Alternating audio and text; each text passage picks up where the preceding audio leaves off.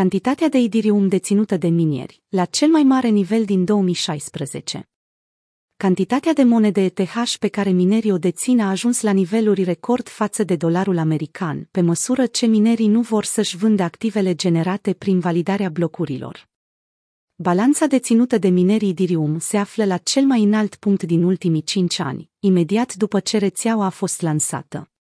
Dacă convertim această cantitate în dolari americani, atunci ne rezultă un maxim istoric de 1,85 de miliarde de dolari, conform datelor furnizate de Sentiment, platforma de analize on-chain. Sentiment a transmis că cele 532.750 de monede ETH reprezintă cea mai mare balanță deținută de minieri din 13 iulie 2016. Cantitatea este echivalentă cu 0,45% din supply-ul aflat în circulație, care în prezent se ridică la aproape 118 milioane de monede ETH. De regulă, minerii își vând activele în mod regulat pentru a acoperi cheltuielile, printre care costul electricității și mentenanța echipamentului hardware. O asemenea reluctanță din partea lor de a vinde sugerează faptul că minerii aleg să păstreze monedele pentru că prețul acestora va continua să crească. Rata de hash nu a fost afectată.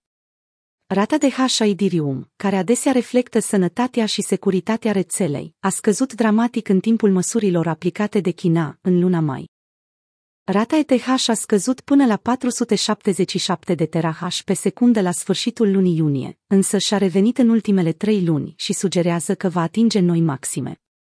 În prezent, este cu 150% mai sus decât a fost la începutul anului. Chiar dacă piscinele miniere de pe teritoriul Chinei au fost forțate să-și înceteze operațiunile, este vorba de Spark Pool și Bipool. În ultimele săptămâni, nu a existat nicio scădere semnificativă a ratei de hash, care marți, 5 octombrie, a atins un nou all-time high, conform Bitinfo Charts. După cum am raportat în luna septembrie, minerii Dirium au început încă de atunci să strângă monedele digitale, în loc să le mai vândă pe piață, în urma hard fork-ului London care a avut loc în august. Analizele experților Kraken sugerează faptul că minerii se așteptau din timp la o creștere a prețului, îndeosebi din cauza proprietăților deflaționare care au urmat după Idirium Improvement Proposal, EIP 1559, care arde o parte din tranzacțiile plătite de utilizatori.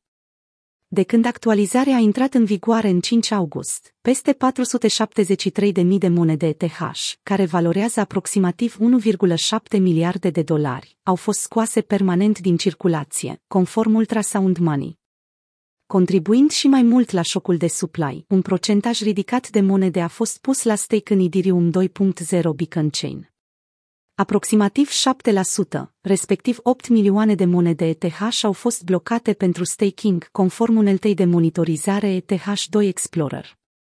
La prețul curent, cantitatea de monede ETH valorează aproximativ 28 de miliarde de dolari.